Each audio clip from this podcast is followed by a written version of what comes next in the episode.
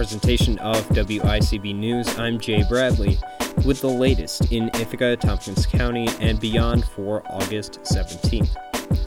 The city of Ithaca is offering a new set of loans to key commercial storefronts and businesses in the city, including restaurants and retail businesses, in hopes that businesses can safely and effectively reopen as the reopening process continues.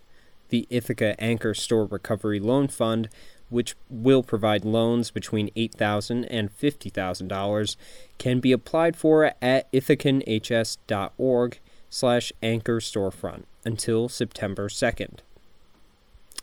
New York State, formerly the hotspot of the coronavirus pandemic in the United States, with over 25,000 deaths overall, now has the disease fairly under control.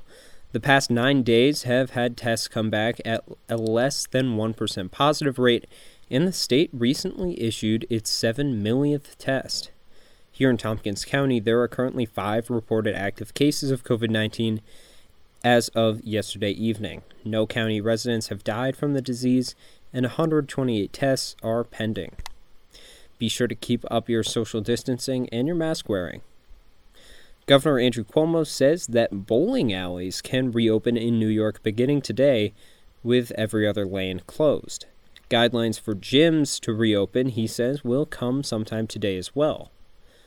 The 200 block of Elm Street in Ithaca will be having water system maintenance today until tomorrow at approximately 3 p.m. Traffic will be reduced to one lane beginning at the intersection of Elm and Chestnut Streets and ending near the 100 block of Elm Street.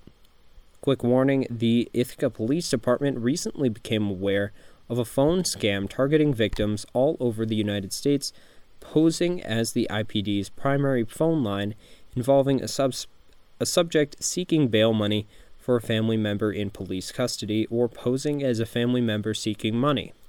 They remind people that the Ithaca Police Department does not collect or seek money over the phone for any reason.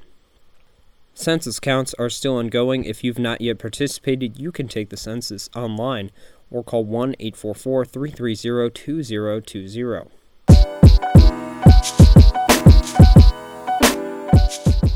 More local news and community stories, find WICB News on social media and on WICB.org. Subscribe to both the latest and Ithaca Now on your favorite podcast app. Just search WICB News Presents. Ithaca Now is currently on break until Ithaca College's semester starts up again, but you can check out all of our pro- all of our reporting over the summer at WICB.org. For WICB News, I'm Jay Bradley.